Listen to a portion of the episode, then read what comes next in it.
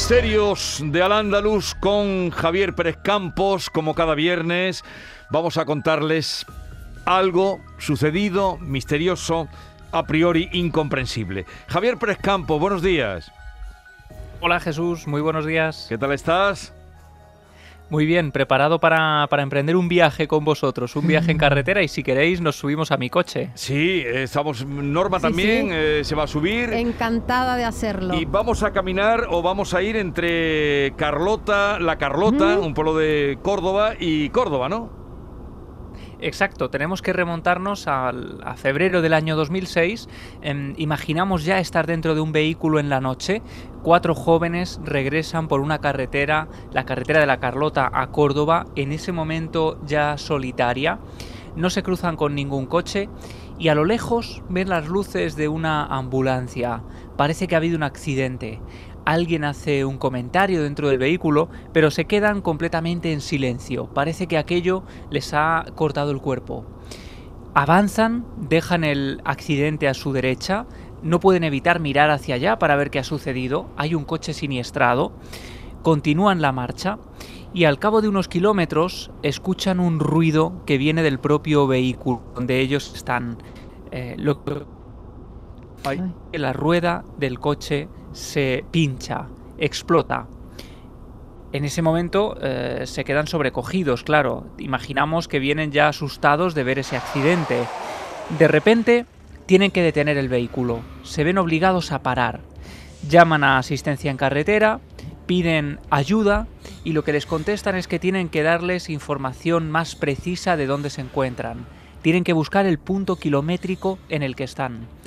En ese momento, dos de ellos, Antonio Gómez y Rafael Díaz, dos de los jóvenes que están en el vehículo, bajan del mismo con la linterna de su móvil alumbrando en la carretera oscura. eh, empiezan a buscar ese eh, punto kilométrico para dar información y lo que sucede es que a lo lejos ven un bulto, un bulto oscuro, como si allí hubiera alguien parado. Ellos se quedan sorprendidos. Es imposible que en mitad de la carretera, a esas horas de la noche, haya nadie sin que hubieran visto un coche, ¿no? Un coche detenido. ¿Qué pinta una persona allí? Efectivamente, se fijan en que tiene forma humana, que es algo oscuro, y no solo eso, sino que empieza a adelantar poco a poco el paso, empieza a acercarse a ellos. Entonces se percatan de que esa figura va vestida como una especie de monje, unos ropajes negros, negros muy mm, un negro muy oscuro, dicen ellos, más negro que la propia noche, una especie de manto que le tapa incluso la cabeza, pero lo que más les impresiona es que esa figura que está cerca de un desvío no parece caminar, no hace el movimiento propio de una persona. Dicen ellos que parece más bien que se desliza sobre la carretera, como si flotara unos metros eh, por encima de ella. Vamos a escuchar directamente, si os parece, a Antonio Gómez y a Rafael Díaz eh, que nos cuenten en ese punto kilométrico, así me lo relataban a mí, cómo fue esa visión. A esto que llegamos a un desvío y ahí una cosa, un bulto negro que veíamos que venía para nosotros. Yo me quedé quieto porque no reaccioné, solo alumbraba, alumbraba y ya está. Que no se veía hacer esto así de como que se va moviendo, que iba como planeando. Hasta que se paró a una distancia, vamos, que se quedó cerca. Parece que se dio cuenta de que nosotros estábamos delante de él y se paró como delante nuestro.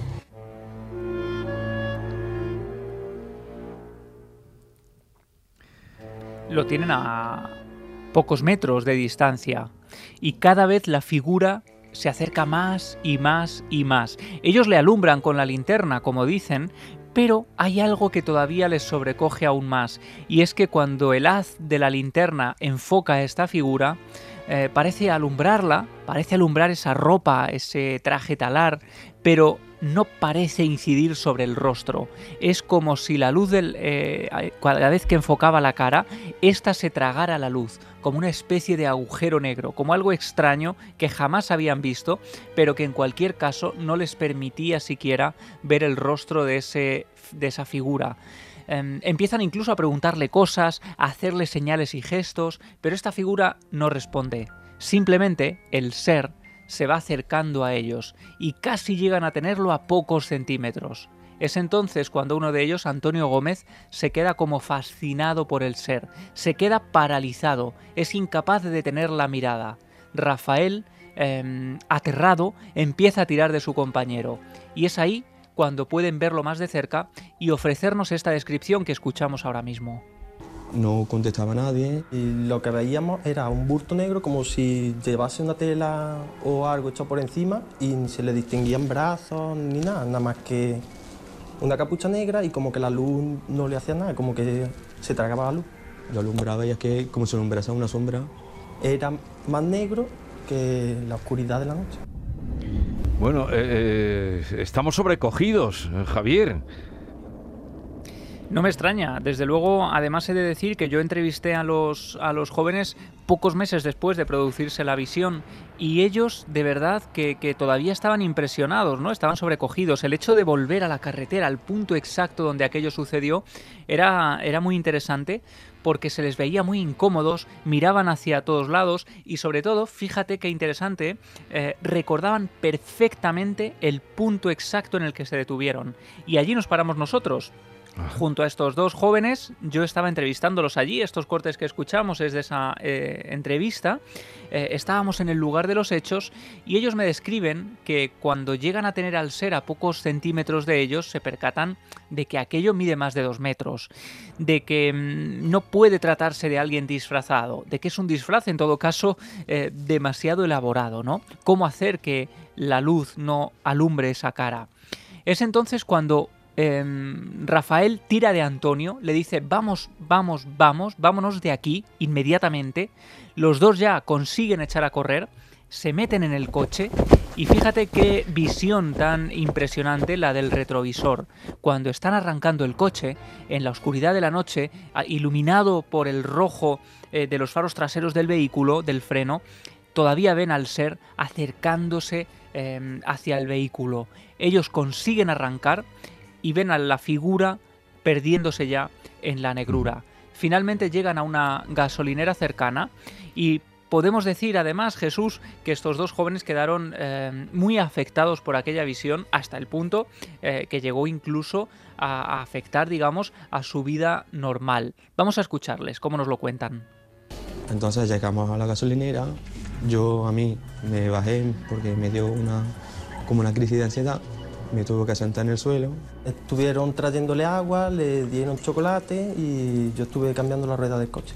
Yo me tiré de, desde que nos pasó eso, me tiré como una semana que no salía de casa, vamos, que de mi casa no me movía porque me daba miedo. La verdad es que eh, aquí personas con nombre y apellido, sí. claro, ¿qué hubiera pasado? Susto. Pero eso, ¿quién se queda allí aguantando? ¿Quién, y, no, Javier, y... ¿quién se queda aguantando? Digo, ah, esperando un poco más de... Eh, hay que tener, claro. no sé, incapaz sería cualquiera. ¿no? Y, y, Yo creo que, que es evidente. Mm. Y Javier, no puede ser que sea una persona, eh, un, un, indigente, una persona que esté mal de la cabeza, incluso una persona de color negro, pero o sea, no se ve nada. Bueno, pero que tuviera la cara sucia, que tuviera... En un momento eh, ellos llegaron a pensar que podría tratarse, fíjate, por la altura eh, de un caballo, de un caballo de alguna finca cercana, eh, cuando ven solo el bulto, ¿no? En la oscuridad. Pero ellos me aseguraban que era imposible ya que se tratara de una persona física porque aquello era enorme, ¿no? Era de unas dimensiones enormes, aquello se deslizaba por la carretera, uh -huh. parecía flotar por encima de ella, y había una serie de indicios que les eh, garantizaban que no se trataba de, de, una persona, ¿no? Es más, eh, lo ven los dos juntos, ¿no? Con lo cual es muy complicado sí. también pensar en una alucinación. Claro. Pero aquí viene ya el triple salto mortal y es que hubo otro testigo en una zona cercana de una visión muy similar pero ocurrida dos años antes. Se trata ni más ni menos eh, que de Alejandro López Andrada, escritor y poeta, eh, lo, lo conozco. Mítico, ¿no? de las letras andaluzas. Lo conozco, claro. lo conozco y lo he tratado y lo he entrevistado muchas veces. Bueno, pues pregúntale Jesús por su sí. experiencia, porque él se encontró también con una figura muy similar, a la que por cierto Andrada nos contaba que ya se le conocía en la infancia como el enlutao. Fíjate qué nombre, ¿no? Qué potencia, sí. el enlutao. Una figura oscura que deambula por la carretera y que él se encuentra en el año 2002, una noche de difuntos además, Upa. mientras está en el vehículo con su hija, Rocío, de nuevo dos personas son testigo, Alejandro, y lo imaginamos conduciendo, Rocío a su lado, todavía no ha amanecido, es de noche, están en las afueras de Villanueva del Duque, hacia Pozo Blanco, y en un cruce aparece un ser idéntico al que describen Antonio Gómez y Rafael Díaz. Una figura muy alta, ropajes oscuros, como una especie de monje con una capucha, que ven su hija y él a la vez. Vamos a escuchar al propio López Andrada contándonos cómo fue esa visión, haciéndonos una descripción y recordad cómo era la descripción de los jóvenes.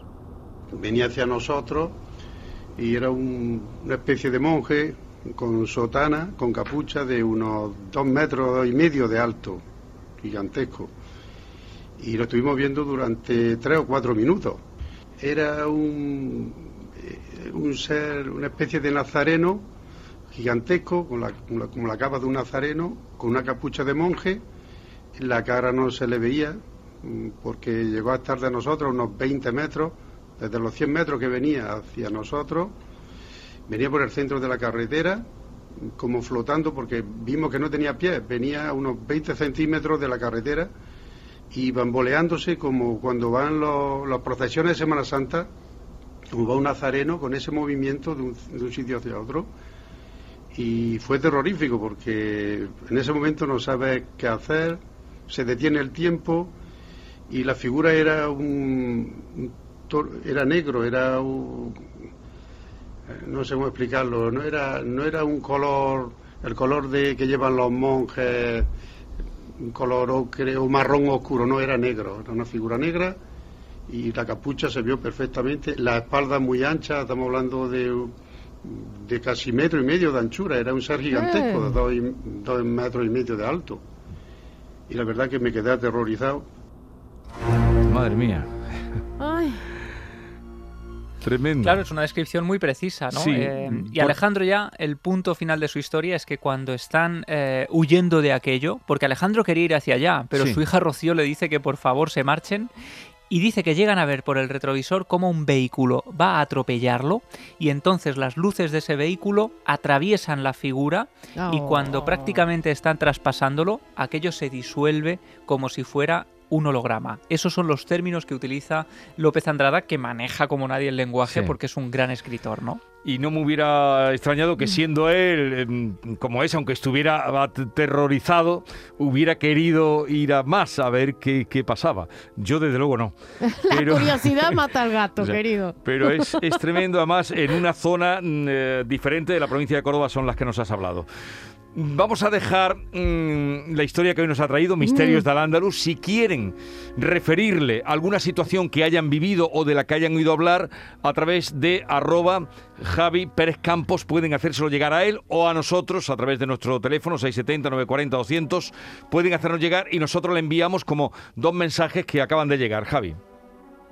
Hola, buenos días. Esto para Javier. En Gandul, en Alcalá de Guadaira, Javier, eh, ¿has escuchado algo en el antiguo cuartel militar? ¿Sabes algo? Gracias. Cuartel militar de Alcalá de Guadaira. Guadaira. No sé si tienes algo y si no, toman nota. Sevilla. Gandul. Pues tomamos buena nota, claro, claro. Ya. Vamos a ver si podemos saber algo los próximos días. Sí, sí, esto no, no, le, no le pongáis a. Ese es mi pueblo. a si Javi quieres, por puedo delante. hacer- te que- puedo hacer una investigación también. de momento Alcalá de pregunta. Sí, De- de, pues momento voy ya, a ir al cuartel. Sí. Voy a ir al cuartel. Pues la próxima semana me haces tú la sección y me lo cuentas tú, claro. No, pero a ver, Estaré a ver qué averigua. A ver qué averigua. Y vamos con, con otro. Hola, soy Rosa de Sevilla. A ver si ha oído algo del cortijo de la foronguilla, del término municipal de El Coronil. El coronil Cortijo. qué bueno. Cortijo de la Foronguilla, ¿no? Parece hoy. Luego ya precisamos. Mil- Te lo pasamos. Mil gracias a los oyentes, porque no conocía tampoco, o sea que vamos a tomar buena nota de todo esto y, y seguro que podremos ampliar en próximas semanas. Seguirán llegando más, seguirán llegando más. Y ya saben que a, arroba Javi Pérez Campos, de paso lo siguen en Twitter porque escribe muchas cosas y muy interesantes. Javier, un abrazo muy grande y hasta la próxima semana. Hoy nos has dejado, Sí. mm, que no sé si esta noche voy a salir el coche. ¡Qué miedo! hasta luego. Un abrazo. Cuidado con la carretera. Un Un abrazo abrazo. a todos. Gracias.